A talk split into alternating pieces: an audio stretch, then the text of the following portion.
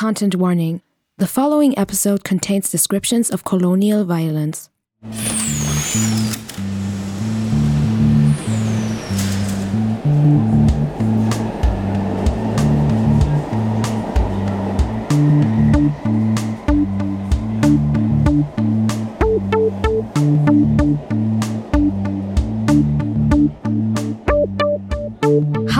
Welcome to 99 Questions, where we try to decipher current discussions around restitution, colonialism, and a relationship between museums and civic society. I'm your host, Feven, and yes, you've heard right. We're accompanying the 99 Questions discussion series at the Humboldt Forum. Aside from giving you a quick summary that also features my impression of the points being discussed, we will also give you more insights by providing you with interviews and conversations featuring guests from all walks of life whose expertise, work, and interests are connected to our podcast. This week's episode deals with the kickoff event Status Quo Colonial Collections in European Museums, which took place on April 15th. You will hear a brief recap of the kickoff event, and later I'm delighted to introduce you to our guests, art historian Malik Ndiaye and ethnologist Sharon Macdonald, who are here to give us more insight on colonial collections. Once again, welcome to 99 Questions, and let's start with the recap. Meine sehr geehrten Damen und Herren, liebe Gäste, After a brief introduction by the Humboldt Forum's General Director Hartmut Dorgerloh, we were welcomed by presenter Prasanna Oommen. My name is Prasanna Oommen. I'm a moderator, author, and communication consultant, and I usually work. Prasanna described feelings of nervousness and recalls being overwhelmed when it comes to the controversy and the debates surrounding the Humboldt Forum. There is no cultural institution in Germany that has triggered as much controversy, resistance, and rejection. To make it short, a heavily loaded building of power worth 700 million euro taxpayers' money. The refusal to return the Benin bronzes. The Savoy report. Then, the surprising announcement that the matter of restitution of the bronzes should be supposedly solved within this year, followed by the mention from the Minister of State for Culture that empty spaces in our exhibitions would also be okay because, after all, it could contextualize our history. Seriously? The Humboldt Forum claims that it wants to create an inclusive conversation aimed at people in and outside its doors, or as they said in their own words, We want to set a multi-vocal dialogue in motion inside and outside the Humboldt Forum, as Mr. Dorgerloh One of the main points of the discussion revolved around dealing with colonial collections and their long term consequences, especially considering the future roles of museums containing looted art. In the same vein, Oommen mentions the need to discuss colonial crimes, theft, appraisal, the need or lack of critical self reflection, and their involvement in neocolonialism. Bold claims for institutions like the Humboldt Forum. This is obviously the only way to build the Humboldt Forum into a learning institution. Learning institution, for whom exactly? It's my pleasure to introduce Professor Dr. Wiebke Ahrndt. The first guest that Prasanna Um introduced is Wiebke Ahrndt, who has been working as the director of the Überseemuseum Bremen for 21 years now. She is with us today because she has also led the publication of two seminal guidelines issued by the Deutsche Museumsbund. El Hadji Malik Ndiaye, the second guest of the kickoff event, will also be featured later in our episode. He's a trained curator, theorist, and art historian. He's also the new head of the Department of Museums at the Institut Fondamental d'Afrique Noire at the University Cheikh Anta Diop of Dakar, Senegal.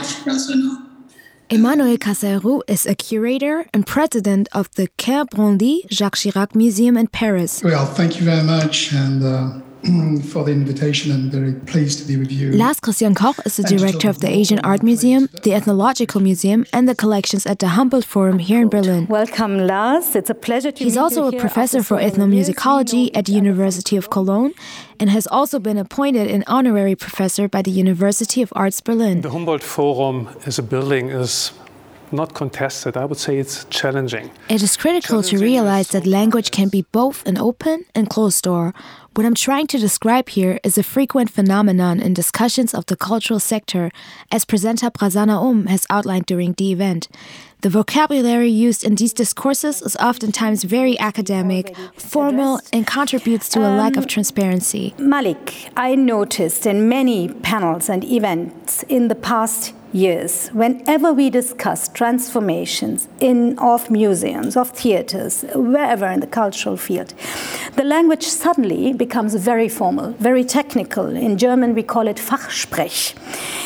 And it seems a little bit like a red herring, a strategy of distraction, like you said in our preliminary talk, Malik.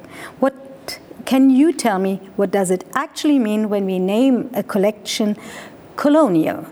Is it the context of injustice, which is important to the label? Or is it simply the fact that these collections, whether looted or not, belong to the countries of origin? Malik commented how the question is both easy and difficult, mainly because we have to realize that there's a wide array of facts, and I quote Malik here, that contribute to making us say so. It is crucial for us to understand that these objects are set in a colonial context of domination. domination in which Africans were stripped of their property. They, and because they did not have the right to say a single word, nor to express themselves, and could not decide on anything. They were not asked their opinion on what to do. These objects are collected in this context of unequal power relations. They were modeled and not considered when the actors, meaning people who collect and collected these items, acquired them violently. What I also found interesting and important is the fact that these museums were established at a time in which the colonial powers' prime focus was the economic exploitation of resources and their connections to sectors like the mining industry. As a result of this, Malik explained how this translated into the museum's focus on disciplines such as archaeology. I'd recommend you to listen to his answer on YouTube as he concisely describes the connections of economic colonial interests, exploitation, and their developmental influence on academic disciplines such as ethnology and ethnography. I really like how he emphasized the links between all of these aspects as they all demonstrate the unequal power relations between the colonizer and the colonized. He also explained how many people in his country say that these objects don't necessarily need to be brought back because, in their opinion, object cannot be transformed. Mm-hmm. So these objects were outside and were put into a new context and interpreted differently. That's why these objects have to be reintegrated into society, for example. I'm very curious to ask Malik how these resocializations can look like. Stay tuned to hear more on this later in the episode. I think that the the less militant way to do it, it's probably to uh, uh, address the question case by case and situation by situation both Emmanuel Kasarhérou and Wiebke Ahrndt emphasize that the process of restitution should take time and be dedicated to detail. Yes, of course. I mean, um, it's it's really that a lot of people are waiting that something happens, and it's quite difficult to explain that things take time. Most of what Emmanuel and Wiebke Ahrndt said about case by case analyses and work on guidelines didn't incite enough criticism for me. I don't have the impression that the status quo was taken issue with, really. Among Wiebke's statements, her call for quicker answers around Germany's colonial history stood out the most to me. Especially here in Germany, my impression is that we took a long time to realize that we have a colonial past and that we have a colonial heritage um, where we have to talk about and we have to find solutions. But now we we discovered that we suddenly want to have the answers very, very fast. Lars Christian Koch underlined how, for him, as well as for source communities, Transparency is key when entering the negotiation process of restitution. And the ideal museum for me would be a much more open house in cooperation. Mm-hmm. Topic you were just addressing several times today. Uh, cooperation with all our partners, source communities, stakeholders, just name them, in the house working on the collection, finding solutions for the future perspectives of all these objects we have. After leaving the kickoff, there were still unanswered questions in my head. Some of the guest statements resonated with me, but most of them created even more questions and fuzzy, unclear thoughts in my head. You probably wondered who could answer some general questions around the topic. Let's hear what our guests for this episode, Malik Ndiaye and Sharon Macdonald, have to say. It's time to get some deeper insights from one of our guests uh, for this week's episode. Sharon Macdonald is a professor, anthropologist, museologist, and currently teaches at the Institute of European Ethnology at Humboldt University. Um, Sharon, welcome to 99 Questions. We're happy to have you here. Thank you so much. I'm very pleased to be here. Sharon, while I was watching the first event, I had to think about how ideas of national identity are connected to museums like the Humboldt Forum. Um, historically, museums have been important elements of nation state building and national identity in Western societies. So, what has been the role of ethnological museums in the construction of Germany's national identity, and how does the Humboldt Forum play a role in this? Yeah, German national identity is always a funny thing at all sorts of different points in history. And when ethnological museums were created, and there's always a bit of a question when do we count? But if we have the earlier collecting activities, but when they sort of formulated themselves into museums, it was partly also matters of different parts of Germany, the different Länder, the different states, trying to show how cosmopolitan they were because they could collect from uh, many places in the world. On the one hand, that played in, in some ways, to senses of Germanness, but also differences between different cities and at the same time ideas about being worldly. When we come to the Humboldt Forum, that space where it is built, that location, is one that was very important for that, for the 1871 unification of Germany. So, Germany as a nation, the first emperor of Germany was there in that, that Schloss, that palace on, on the space that the Humboldt Forum now is. And after reunification, that became such a symbolic site for the new Germany and for the new German unification. Now, at one level, you could kind of see what's going on there by saying, let's rebuild the thing that was there with the first German unification by making it a replica of the imperial palace. That was the kind of nostalgic reconstructive move. But it's also a really problematic move for reasons that many people have pointed out. So, on the one hand, it does this historical jumping back, which at the same time deletes, in effect, the the histories in between, and especially that of the German Democratic Republic. So, while it's about unification, there's some sense in which it's at the same time dispossessing certain people of their past. Also, going back to the time of the uh, imperial Germany, the first Deutsches Reich, which straight after that became the uh, Deutsches Kolonialreich as well, or part of bound up with that. It also is going back to those histories. So that's also very problematic. So, one thing that always strikes me during um, about these discussions surrounding national identity and the Humboldt Forum is that um, I was thinking about like the growth um, or progressiveness that the Humboldt Forum wants to they want to show us that they're invested into um, these aspects. And now we heard about the restitution of the Benin bronzes, for example. And um, on the internet, you see, on Twitter, you see memes where people are comparing Germany's planned returns of the Benin bronzes with the US or UK. And um, that was very interesting to me because um, as somebody who grew up here, who is a racial black person, who is a racialized person, um, I always used to compare Germany's um, discussions about like museums, national identity, race, and I used to compare them with the UK or the US, and it always felt to me like um, Germany was behind everybody. Germany is trying to catch up. Now we have this huge step, um, the return of these bronzes, but where does that leave us? Where do we go from here? What do you think? Do Germans, uh, Germany's uh, museums have to implement to stay on that track?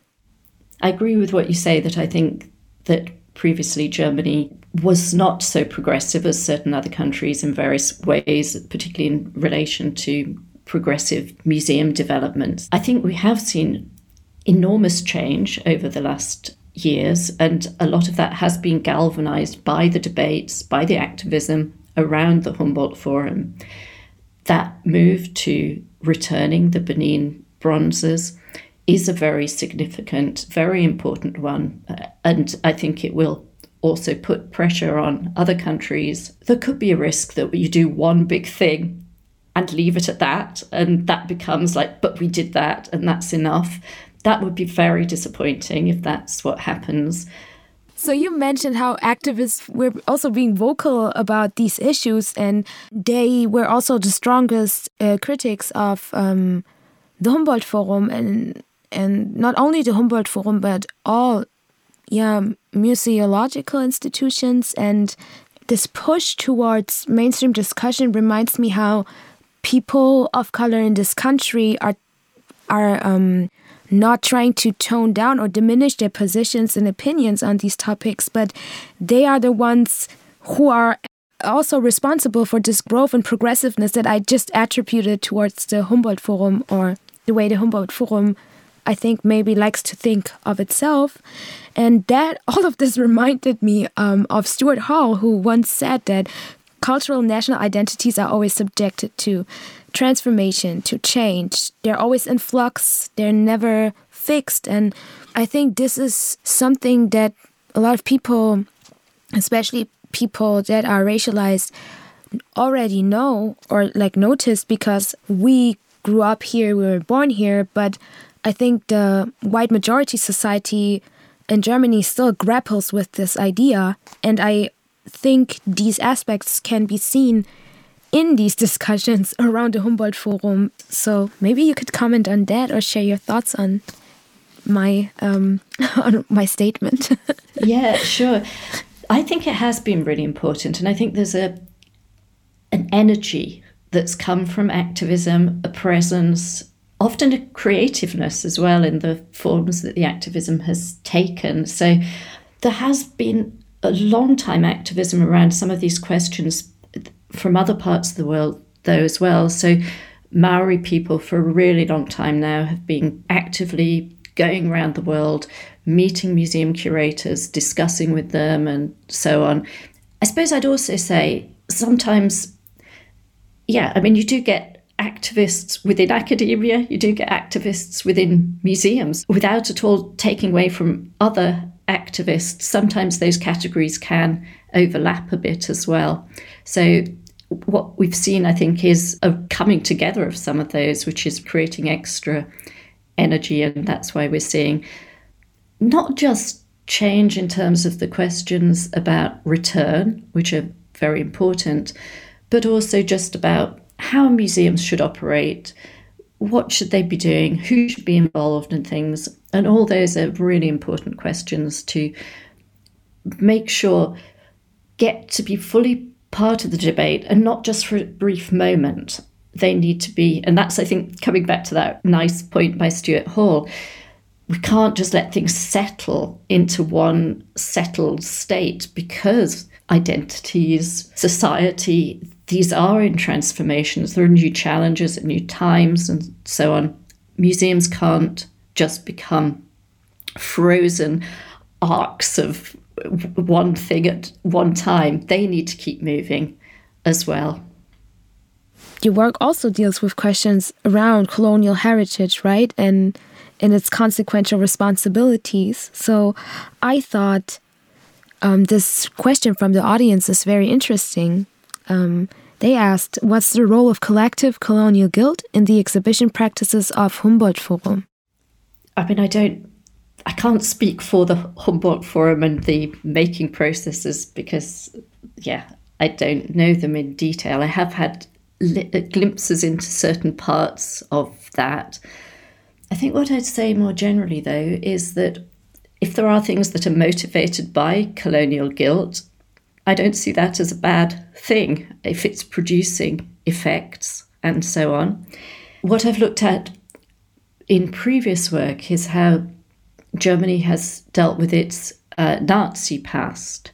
And that was undoubtedly driven a lot by guilt, also by a very, very strong sense of this must never happen again, and a feeling of educational imperative. And I think that was absolutely a good development. Certainly, in some of the moves, there was evasiveness or trying to just do something to show you've done something and not really addressing the questions and especially those are possible continuations into post-war society and so on.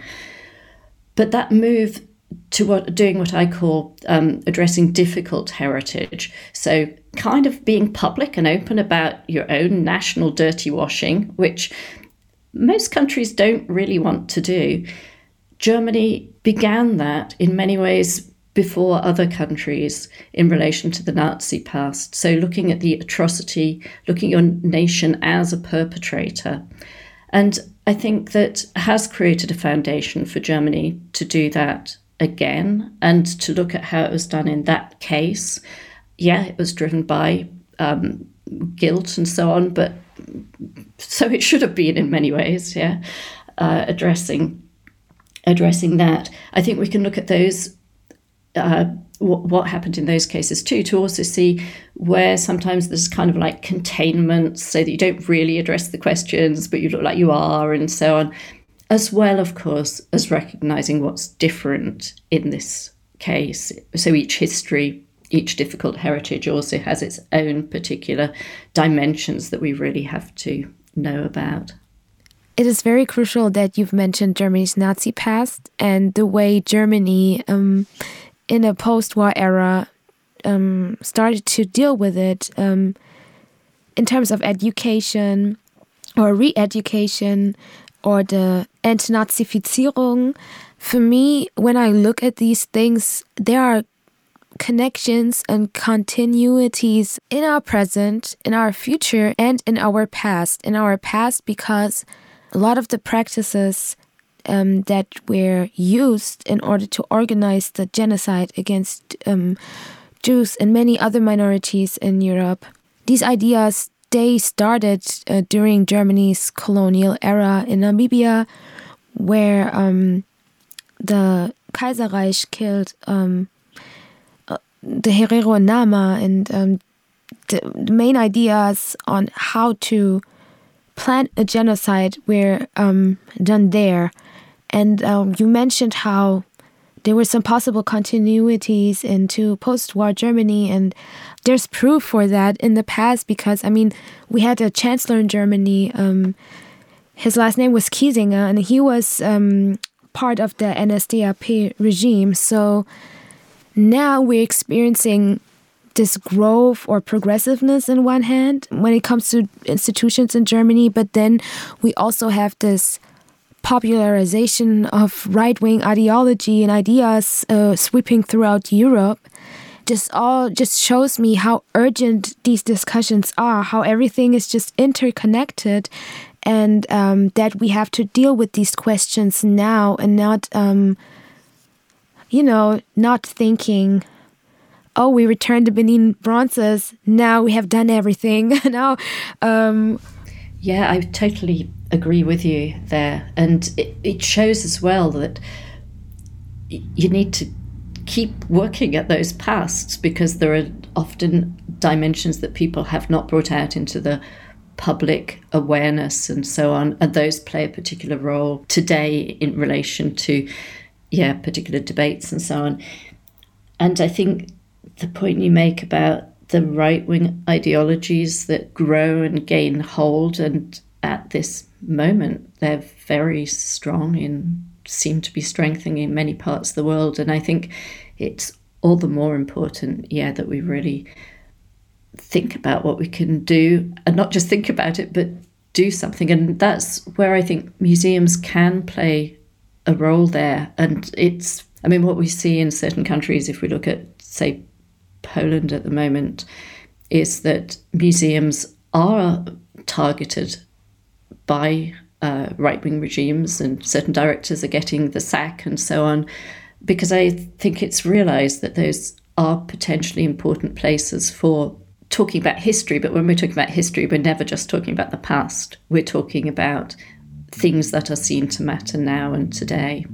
This is something we have to think about critically and actually like you just said, do something instead of just talking. Um, thank you for your thoughts. and for answering these uh, questions. And thank you for taking your time today, Sharon. Thank you very much, Faven. I enjoyed the conversation and it was really genuinely really great to talk with you.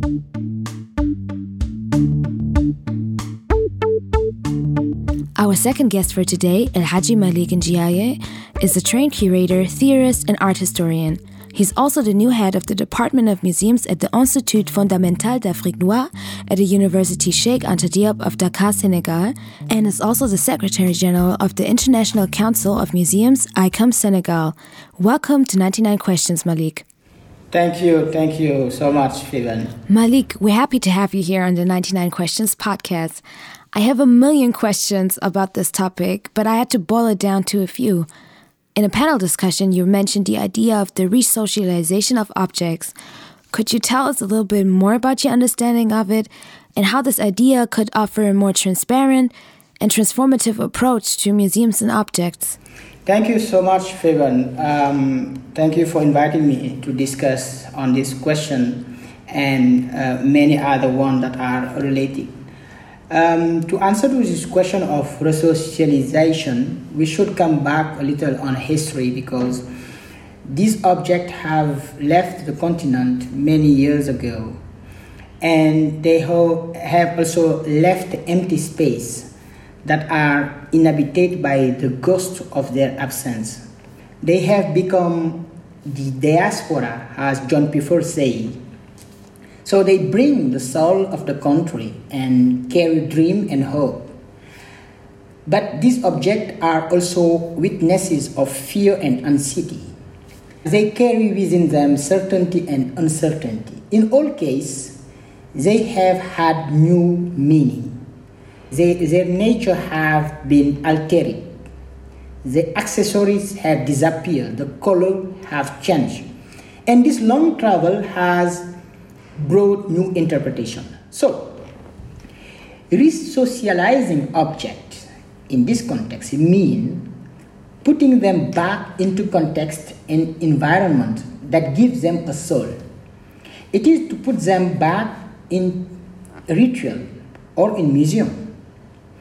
The object can thus have several ways of being resocialized according to the material and according to the context. But it is sure that object can return to ritual if society thinks them necessary. It is important to know that in many societies, masks have less and less not this very central place uh, in the various ritual. But even in society where the Islamic religion is strongly established, this fact is not enough to discredit heritage object because religions uh, has always lived with this object. So, resocializing object mean exhibiting them in museum also to reconcile them with society. The exhibit object will generate new surprise, new encounters, new exchange. They are they will be reappropriated by the community and become again reference in their imaginary, their imagination also, and awake new myths. This requires the creation of cultural mediation program in museum, for example, around object that place them in an interaction with the community. Resocializing the object means putting them under the fire of criticisms and in the like of uh, academic research also. This re-socialization brings them into a new regime of heritage because you know the Western conception of heritage, which insists more on the material than on the idea and the gesture, take the object has a simple document of the ritual, but the ritual can use a succession of material each of them need to receive a life in order to fulfill its function. So this, this, this African conception of heritage uh, uh, was not the one that are legitimated by UNESCO This problem will have consequences in post-colonial museums that have failed to establish a critical and conceptual relationship to the object. Uh, because the modern idea of heritage, uh, which is a very you know European mentality, is, is, is the conception of UNESCO that is formalized, you know, in government museum and in the principle of conservation also. In the process of resocializing object, we can make a change because heritage, you know, is a result of a selection.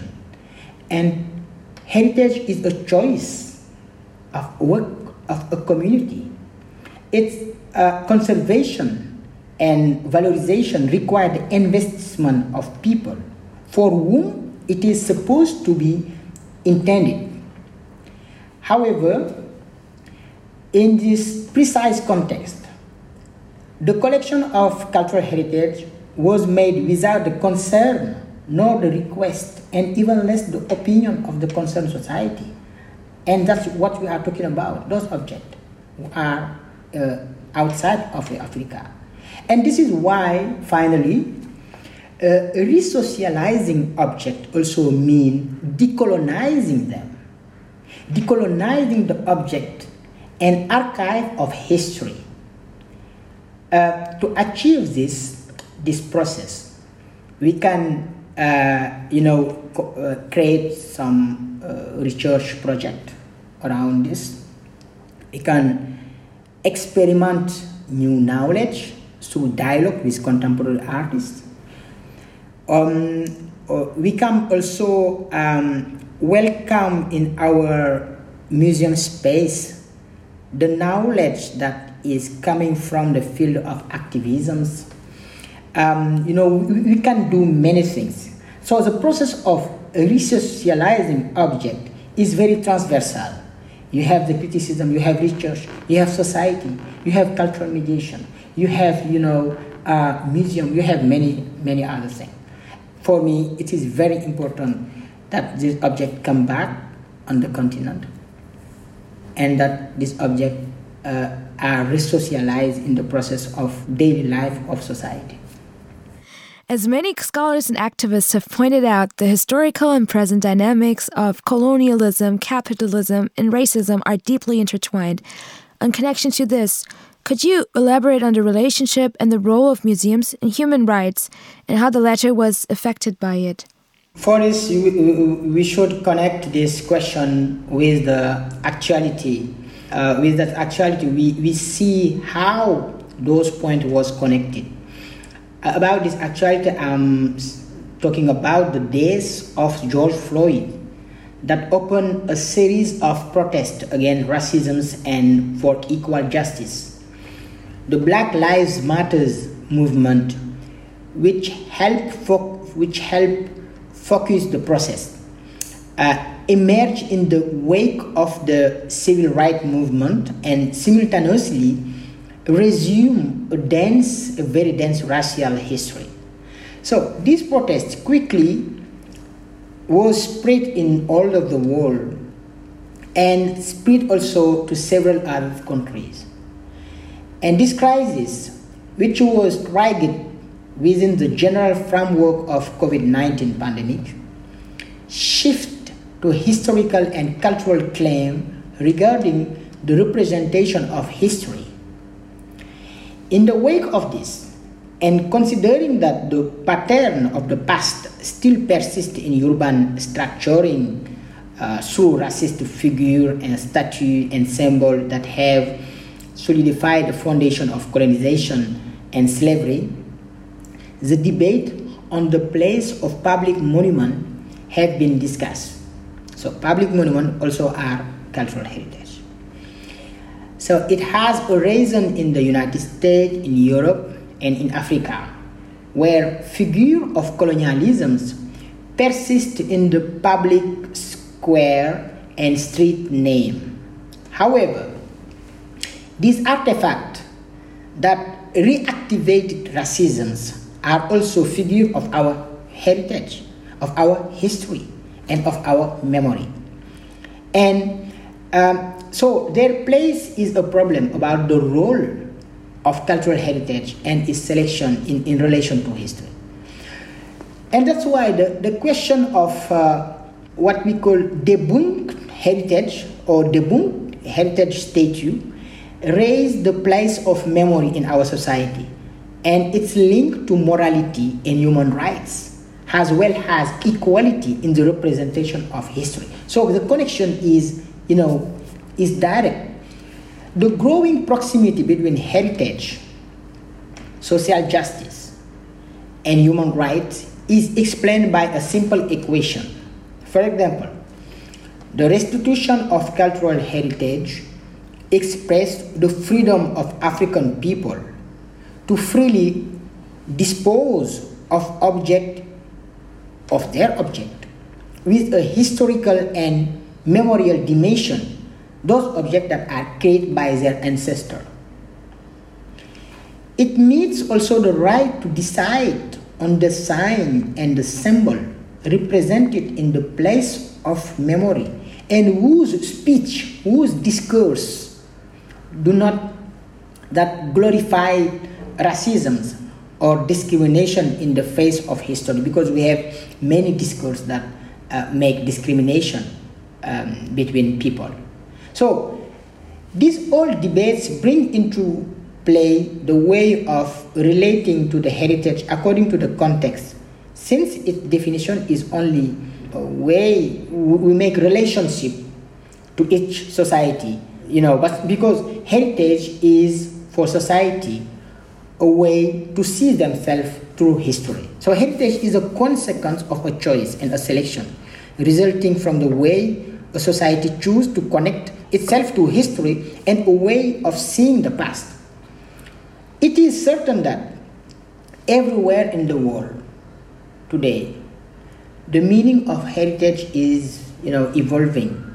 But this evolution must be linked to the social cause and human rights, social justice and human rights, and the will to change the world, relying uh, one symbol, uh, one specific representation, and the true meaning of history. So it is a need. The, so the need of human rights and the need that museum change are linked. This context also highlight the institution that uh, make the conservation uh, and uh, of heritage. Uh, the need to, for example, redefine the museum, for example, must be placed in the global context that connect the relationship to history, human rights, and the evolution of the notion of heritage. Because the, the different definition given to, to the museum by ICOM during all its history reset the place, the place that the institution in charge of conservation occupy in society. Moreover, in the general context, it is easier to understand the correlation between issues related to social activisms and those relating to the museum institution. If we analyze our contemporary history, we see that human rights and social act justice activism is deploying new kind of knowledge in the museum space and this indicates a serious crisis in our society because activism lies between the world of science for me activism bring alternative knowledge and the world of direct action in which curating works for example the activisms around the human remains preserved in certain museum or similar institution in Europe. Uh, interrogate, question the future of the conservation of historical heritage, whose deontology required a moral a moral re-evaluation of the function. This has raised the question of the role of museum collection and cultural heritage in an epoch where the affirmation of identity is uh, in collapse with artistic and socio-cultural engagement. Moreover, the anti-racist movement is very much rooted in the work done on colonial collection that have greatly informed consideration of race. So those questions, that's why I say that those questions are intertwined, are connected. Social justice, human rights, the new definition of museum, and the need that the society uh, feel to have a new definition of museum. So you mentioned society's need for different perspectives and fresh takes on the what you described as a new definition of the museum. And I've heard that you're currently in the works of opening a new exhibition that also touches on the links you just made. So maybe you could talk about that a little more.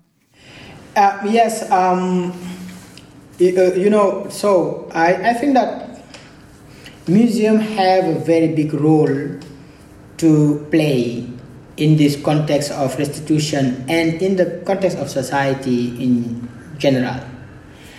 And that's why all the exhibition we are making in our museum, we try in each exhibition to focus on a question that is a very, you know, social question. Uh, we have organized many exhibitions here. Uh, the first one was on textile and how the cultural diversity of textile emerged in this continent and how every single textile with its motif and color, with its figure, reveals some very uncoded knowledge and uh, you know uh, innovation that was very present in traditional uh, you know in the past in Africa. And he, today we are preparing now an exhibition on uh, in it is a you know tribute to Amadou Mahtar who is the first general director of UNESCO to raise and to put on the table the question of restitution because when African country began to be independent earlier some countries like Nigeria and many uh, other uh, intellectuals posed the question of restitution. But every time it was a question that was dismissed with European country. And I remember in 1976, yes, that in Venice, in Italy, UNESCO organized a very big uh, conference about this question.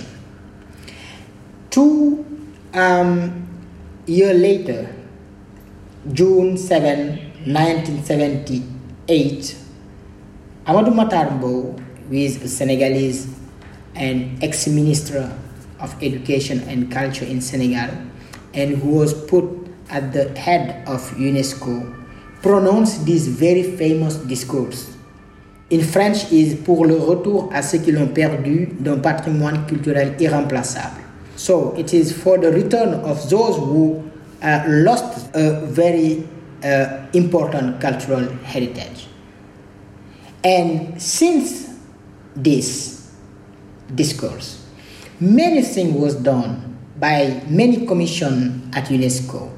And at those times, they was very, very, very, very, they go very long in the process because they create some model of paper some model of uh, you know canvas that people and country should fulfill in order to facilitate the process of, of restitution. So this person is very important and that's why in the process of museum change we try to make an exhibition of remembering uh, you know that address these crucial debates uh, and put it on the table. Um, and the pretext here is Amadou Mahtar. So our museum tried to, to do many, many things uh, in order to be in the context of actuality. And one of these is uh, this exhibition that we will open in 18 May at the occasion of the International Day of Museum. And at the occasion also of the return, not the restitution, but the return of many objects that we loan to the Musée du Quai Branly.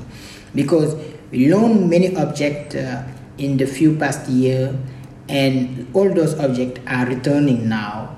So it is different from restitution. It is only a loan that you know is returning to the museum. So we have all this occasion to reopen the museum, which was uh, um, closed during one year, and this occasion will share it with the tribe of Amadou Mahtar Mbow. On to the last question. In a previous conversation we had together, you mentioned that the topics many museums deal with today are very similar.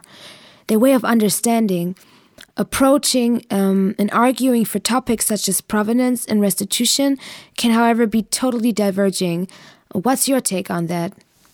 Yes, very, very, very short here. I, I think that I, I was talking about provenance, and I would not like to have a very dark comprehension of what provenance, you know, uh, would like to express. I was talking about provenance research, and I should say that provenance research is a very good thing because museum have to research object all the time, and museum have to do research. It's very important for our institution. And, and provenance research also ah. is important for scholar, for university, and for society also. But what, and, and many museums work on it now, many, many European museums. But we should know that all objects were not taken in the same context. You know, and many of them were well documented. So museum know where these objects are coming from, come from. Museum know because museum have many many objects and uh, many of them have no documentation, but we have many objects on which we have very deep documentation. Not all objects need to be passed through the provenance research program. Waiting in the room in uh, before being restituted because we will have question of temporality and and that's why i say that if we enter in this global regime of provenance have the uh, you know first condition every time the, uh, and systematically to restitute provenance research look like become look like a strategy for not returning object. And that's why many, many, many museums are working on this. Our museum is working on this also. And that's why I say that the approaching and arguing, uh, you know, um, uh, the question of provenance um, are, maybe are similar, but we have many diversions uh, aquarium museum. So it is not the principle of provenance. It is not the principle of provenance research. It is to not put the provenance research as the systematical condition everywhere and to say, okay, wait the time of research and we have million and million objects. Wait and wait and wait. So it will not be uh, uh, possible. So provenance research began to be strategies for not returning object. Thank you, Malik, uh, for being a guest on our podcast. You filled in gaps of knowledge. I learned so much today. You you kind of unwrapped the very complicated legacy of museums in Europe and their relations to the continent. I thank you so much, and I hope we can hear you another time.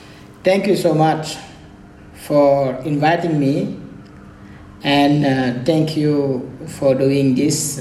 It's very important for restitution, for this debate, and for academic, uh, and for scholar, and for society. You can find additional links and information to Malik's exhibition in our show notes. This podcast is a production of the Humboldt Forum 2021. We want to thank you, our listeners, our guests Sharon Macdonald and El Hadji Malik Ndiaye. And I also want to thank the curatorial team Michael and Julia and our sound designer Annelien. See you next time at 99 Questions.